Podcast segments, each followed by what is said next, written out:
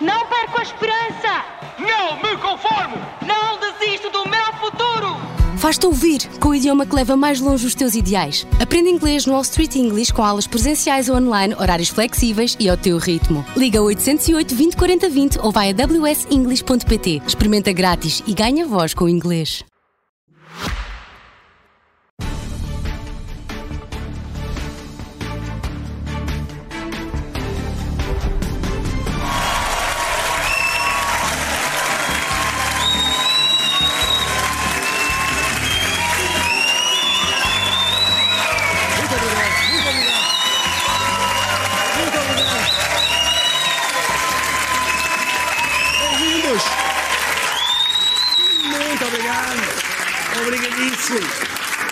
Eu sei que vocês vêm com ganas porque já sabem que vai haver sarrabulho. Estiveram com muita atenção à atualidade noticiosa e sabem que 10 anos depois de José Sócrates ter sido detido, a justiça portuguesa decidiu finalmente que vai levá-lo a julgamento. Portanto, foi uma década para chegar à conclusão: realmente há aqui coisas um bocado esquisitas. Portanto, foi isto. Mas durante uma década, de 2014, foi uma década de... realmente há aqui coisas um bocado esquisitas. De 2014 a 2017, foi só a parte do...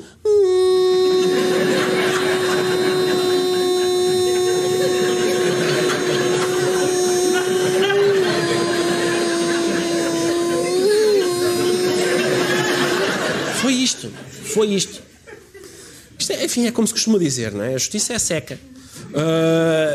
E lá decidiu. Quando soube que ia a julgamento por 22 crimes, dos quais 3 de corrupção, José Sócrates reagiu com serenidade e com classe. Mas uma derrota para si, não é uma derrota para si e uma vitória para a justiça, sinal de que a justiça poderá estar a funcionar? É uma derrota para mim, não é um sinal que a justiça está a funcionar. Mas se quer fazer um comício em favor da justiça, faça favor, tem a sua televisão. Tem a sua televisão à sua disposição, não precisa de fazer uma pergunta. Estou apenas a fazer uma pergunta. Não está a fazer uma pergunta, isso não é uma pergunta. Você queria fazer uma afirmação. Está a falar há instantes do trabalho jornalístico, eu falo então o que é que tem a dizer hoje sobre o trabalho destas juízes desembargadoras. O que tenho a dizer é isto que eu acabei de dizer, não sei se prestou atenção. Eu prestei claramente atenção ao que eu estava a dizer. Fica tão ofendido por eles, pela consideração... Não é uma questão de ofensa. Pelas considerações que eu fiz sobre o trabalho jornalístico, lamento, mas eu mantenho-as. E espero que tenha o suficiente espírito de tolerância para aguentar uma crítica. Mas isso é quer dizer que vai receber para a prisão constitucional e alegar irregularidades? Desculpe, a coisa que me falta é tolerância com o jornalismo português, mas que ao longo destes 10 anos... prova precisamente o contrário. Mas vamos falar então desta decisão hoje. Não, mas desculpa. Vamos falar da decisão de hoje e do processo. Claro, sim, vai recorrer para o Tribunal Constitucional e alegar irregularidades. Se me faz uma pergunta, tem pelo menos o dever... de me permitir uma resposta. E vamos ouvir a sua resposta então. Mas começou por censurar o trabalho dos jornalistas e depois disse que respeitava o trabalho dos jornalistas. Eu estou apenas a lembrar o que você foi um antigo titular de cargo público. O senhor foi um antigo titular de cargo público.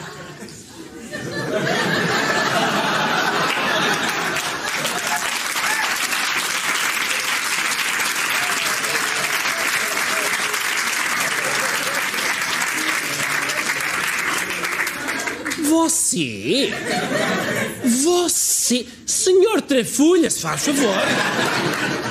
Isto não é assim, não é? Por acaso andámos juntos na escola? Não andámos, de certeza, porque quando eu fiz o exame no domingo era o único que lá estava. Não andámos, de certeza, aos dois. Eu estou acusado de 2 ou 3 delitos menores, como uma corrupção, um branqueamento de capitais, uma fraude fiscal, mas se ler o processo com atenção, verá que ninguém me acusa dessa prática ignominiosa de tratar as pessoas por você. Nunca. E atenção, meus amigos, nisto o Sócrates tem razão, não é? Por mais intensa que seja a discussão, não se trata o outro por você. Mas por isso é que a relação, já para julgamento. Desculpa, deixe-me acabar, por amor de Deus.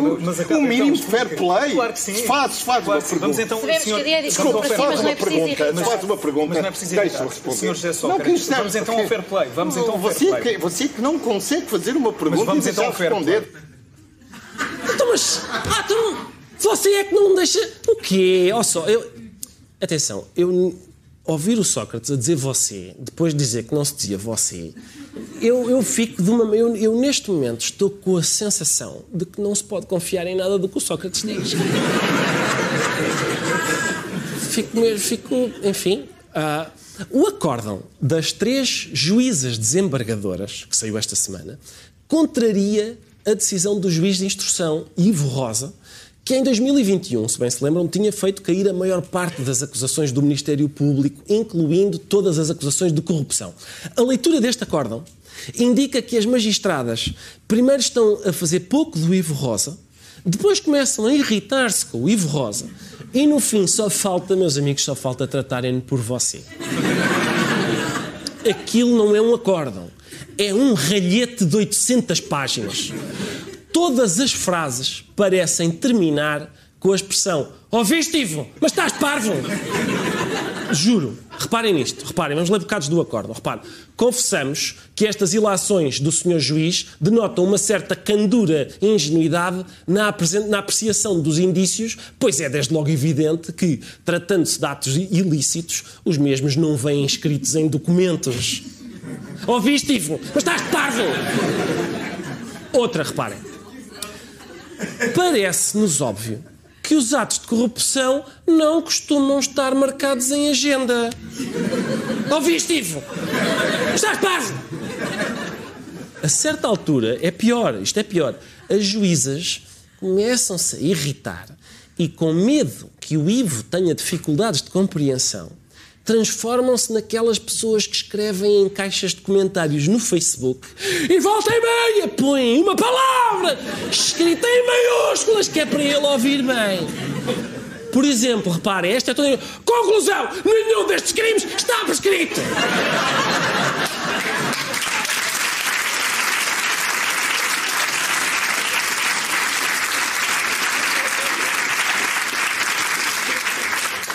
Ou ainda esta. Reparem o que elas dizem.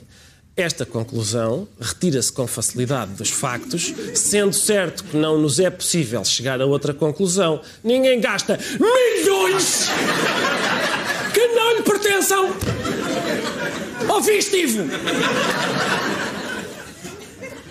Não sei porque eles cortaram todos os "Ouviste, Ivo". Temos que ser nós a pôr. Seja como for, esta decisão demorou.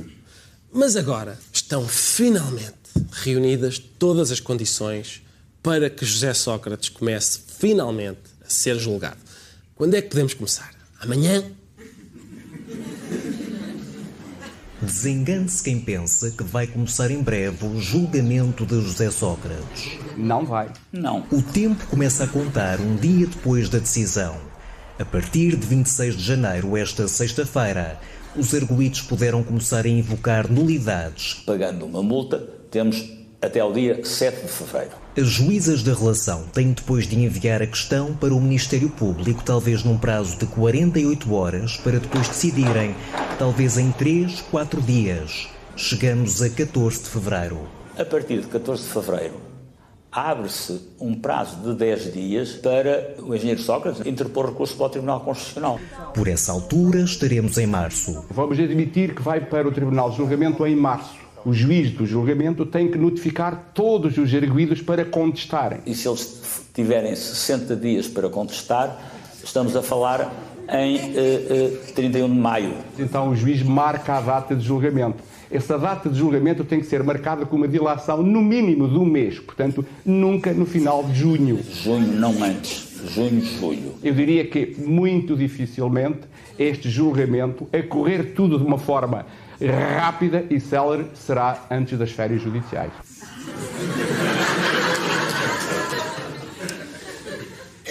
Isto é para começar o julgamento. Depois falta a duração do julgamento, no fim, a sentença, o recurso para a relação e o recurso para o Supremo. Sabe-se lá se há outros recursos. Outra notícia desta semana, nasceu ontem o bebé que vai proferir a sentença do julgamento... do julgamento de José Sócrates. E o bebé vai fazer isso uma semana antes de se jubilar aos 75 anos. Se, eu digo-vos o seguinte, se o Sócrates fosse tão bom a tirar cursos como é a meter recursos, nesta altura podia ser engenheiro em vez de engenheiro. É possível.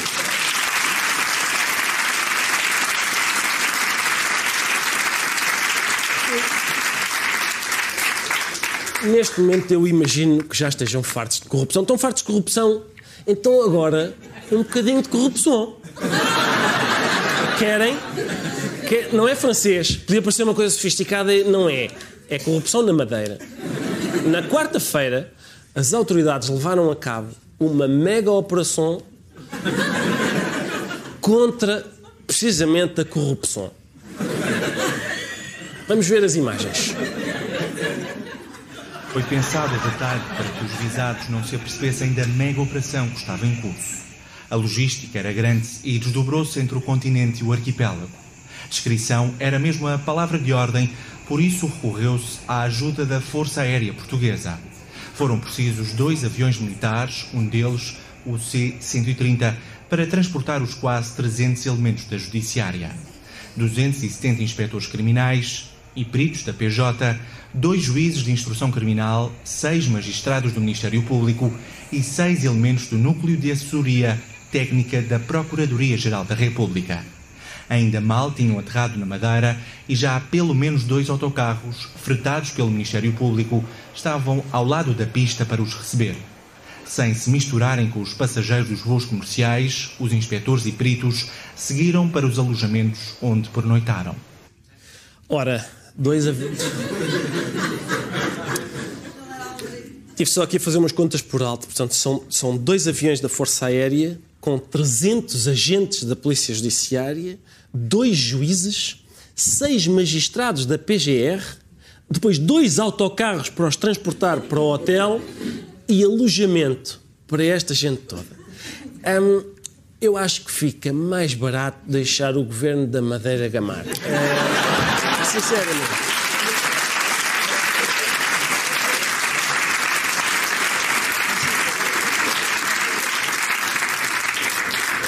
Não sei se não é melhor. Eu sei que não é só o governo, é também o presidente da Câmara do Funchal e um construtor, mas façam as contas, pode ser que saia mais em conta. Hein? Eu aposto que só foram fazer a operação agora em janeiro, porque é época baixa. Se calhar a PJ descobriu isto em dezembro, mas pensou, fim de ano na Madeira. Hotel para 300. Deixa-os prevaricar mais 15 dias. Ainda poupamos.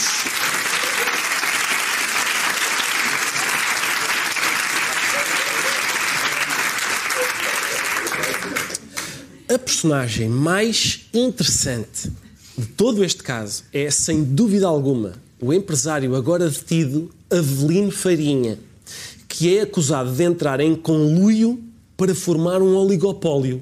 Mas, pelo que se consegue perceber pelas suas próprias palavras, estas acusações de entrar em conluio para formar um oligopólio são completamente infundadas. Não ganhamos nenhuma obra sem ser concurso público. Esse oligopólio, a prova evidente que não há conluio entre empresas é um sinal evidente que não há conluio e há conluio ou cambão entre as empresas. E, portanto, vamos lá pensar todos um bocadinho, não é? Como é que ele pode ser culpado de conluio para formar um oligopólio se o homem nem sabe dizer conluio nem oligopólio? Como é que é possível?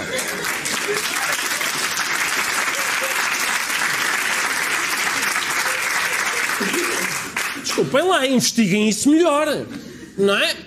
Porque ele assim vai a tribunal e safa-se. Não é? Chega lá e diz, desculpe lá, Sr. Juiz, concluiu para formar o logipólio? Quem é eu? Eu nunca meti dinheiro ao berço. Nem sei como é que se faz branqueamento de capitães. Não sei do que é que estamos a falar. Este empresário ficou conhecido por ter algumas interações divertidas com jornalistas. Um almoço convívio onde não faltou a espetada e outros petiscos, anunciado pelo consórcio em forma de banquete que tudo indica deverá ser pago pelos madeirenses. Quem vai pagar este banquete? Não sei eu. E todos os contribuintes madeirenses? Portanto, a jornalista pergunta-lhe: quem é que vai pagar este banquete? E o Avelino aponta para ela e diz: é você! Pelos vistos, toda a gente que tem problemas com a justiça trata os jornalistas por você! Outro! Outro! Atenção, pode ser um bom sistema para apanhar trafolhice. Se eu mandasse, a PJ fechava os suspeitos todos numa sala com jornalistas. O suspeito que dissesse: você não me incomoda com perguntas, já para a cadeia! Já! Mas, algum tempo depois, Avelino Farinha foi confrontado com este momento naquela audição parlamentar que já vimos.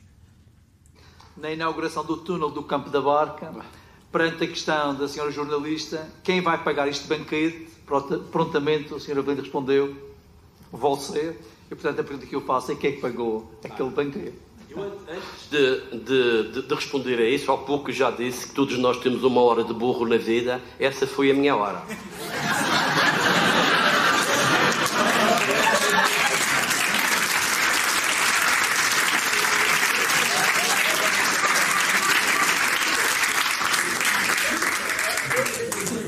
Olha, senhor deputado, ainda bem que me faz essa pergunta, porque toda a gente tem a sua hora de burro na vida e aquela da jornalista foi a minha hora de burro.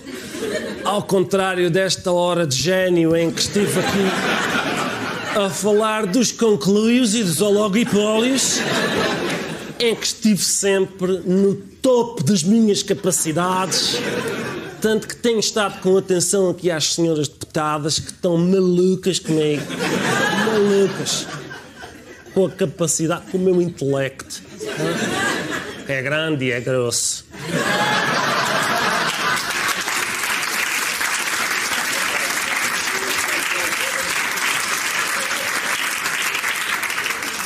Vamos voltar para o continente.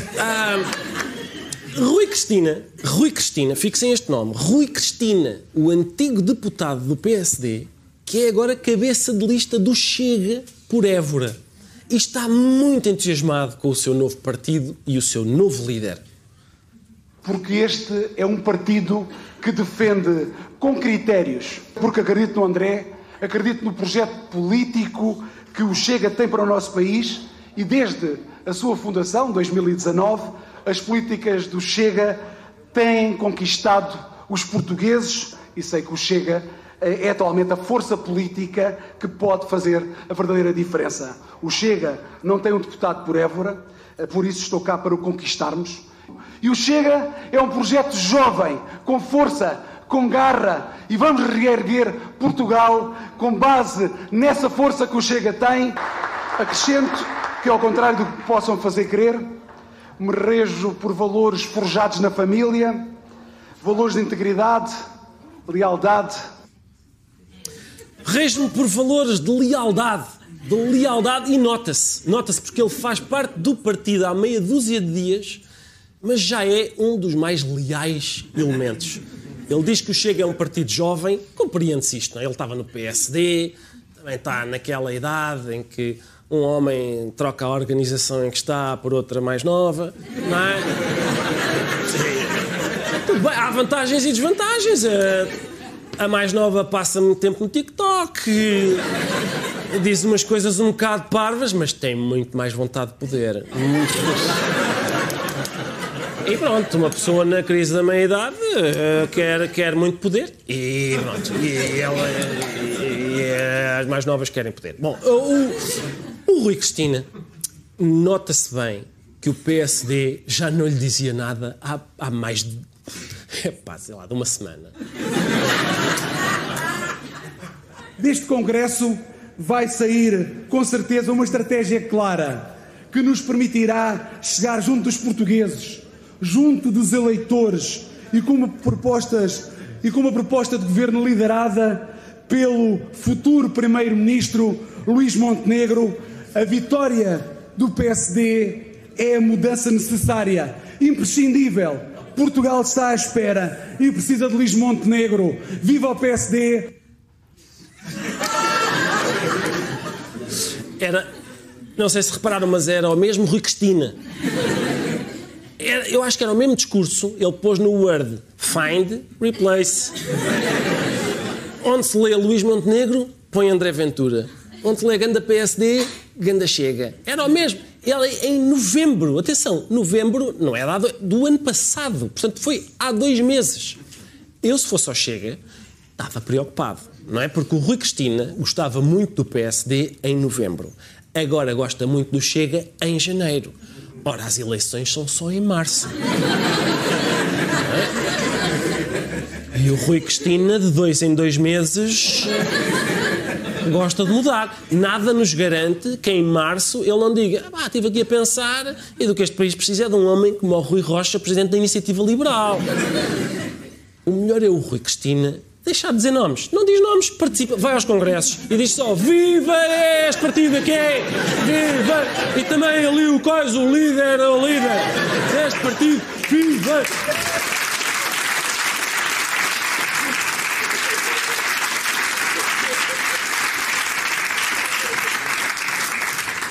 Discurso que dê para tudo. Atual líder deste partido. Pois, ainda não li as propostas, mas de certeza que vou adorar. Este fim de semana realizou-se o Congresso do Livre. É sempre excitante. E desta vez não foi outra coisa. E ficou claro... que o problema do partido é precisamente esse. É de entrada livre, aparentemente. E qualquer pessoa pode ir lá dizer umas coisas. E há coisas que nós podemos achar que temos... Estamos certos em muita coisa, mas vamos ter que nos entender com outros partidos. Inclusive com o Chega. O Chega, seja pela estética do... Eu não disse que temos de nos entender, calma. Não temos de nos entender com o Chega. Deixem-me só recapitular este momento. Portanto, nós temos de nos entender com os outros partidos, incluindo o Chega. Mas quem é que falou no Chega? Eu pareceu-me ouvir aqui. Não é. Nós temos de... atender o Chega, assim é que é. Atender, se eles ligarem, a gente atende para lhes desligar na cara. Ali, porque aleija mais do que não atender. Portanto, temos que atender o Chega. Mas, no Congresso do Livre, meus amigos, aconteceu uma coisa gravíssima. O sexismo, realmente, chega de onde menos se espera. Menos se espera, no Livre. Sexismo no Livre. E houve sexismo, e do grave, na mesa que conduz os trabalhos do Congresso. Eu sempre que peço mal para terem fotografias, tira sempre mal. Eu, na verdade, não tenho nada. Eu não tenho nada. E quando peço uma mulher para tirar, por norma, fica bem ou excelente.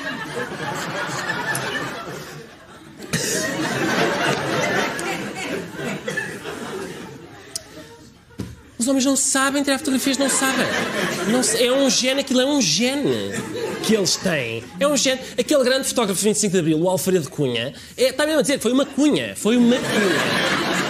Porque é um gajo, eles não sabem. As mulheres tiram fotografias ou bem ou excelente. O meu último namorado era péssimo na câmara. Era péssimo. Não sabia o que é que havia de fazer aos dedos. Não sabia.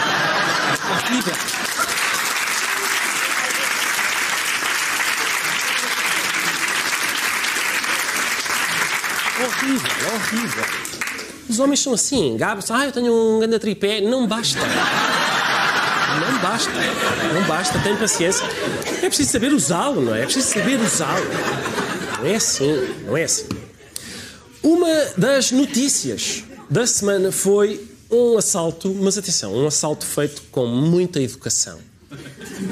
Pelas 14h30 entrou neste balcão do Crédito Agrícola de Alcáçovas, estava com chapéu e óculos de sol, esperou para ser atendido e foi nessa altura que anunciou o assalto. Colocou uma máscara cirúrgica e deu a entender que tinha uma arma de fogo. Esperou para ser atendido. E depois então, portanto, em princípio foi senha 71... Ora bem, boa tarde, está a minha senha aqui. Vão lá ver, era para assaltar. Não, desculpe, tenha paciência, isto é senha A é sequestro. Assaltar é senha B. Então, mas repara, a senha B vai no 93. Só se tirar a senha, for tomar um café, depois volta mais tarde para assaltar. Não dá, que eu tenho oftalmologista agora às 3. Então, mas esta é para sequestro. Se eu raptar esta senhora aqui, posso assaltar? Se levar a senhora, pode. Pronto, então, se calhar levo a senhora e era o dinheiro num saco, por favor. Trouxe o saco? Trouxe, sim, senhora. Trouxe. Na semana passada vim aqui sem o saco para assaltar. A sua colega não me deu nada, porque eu não...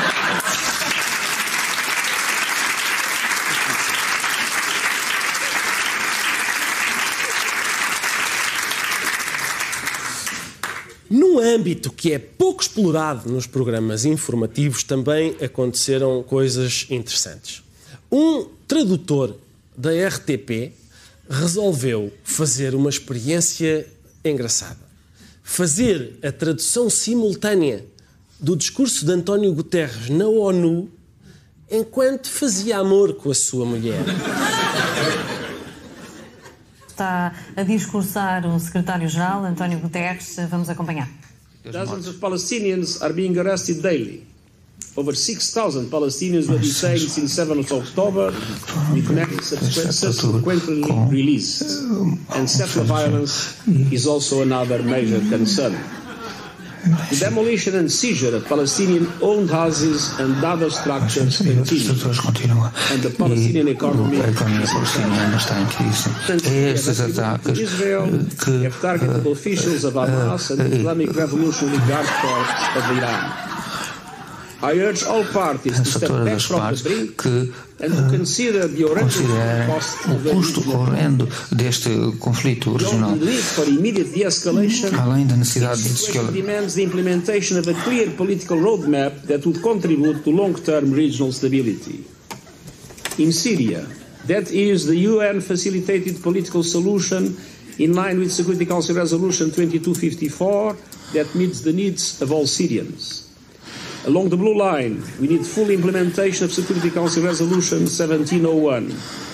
And Yemen, the establishment of a UN roadmap to implement the commitments made by the parties and prepare for a Yemeni-owned inclusive political process under UN auspices. Fica aqui o essencial do discurso do secretário-geral das Nações Unidas.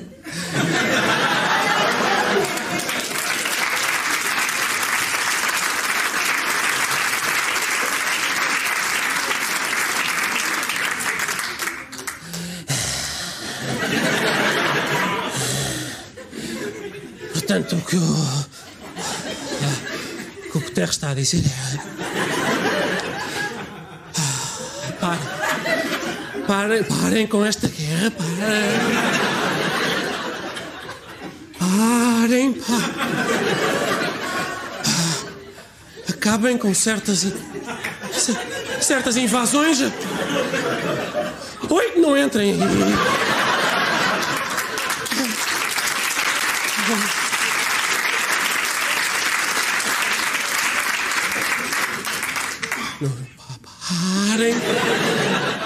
Parem de fazer isso. Se continuar assim vai explodir antes do tempo.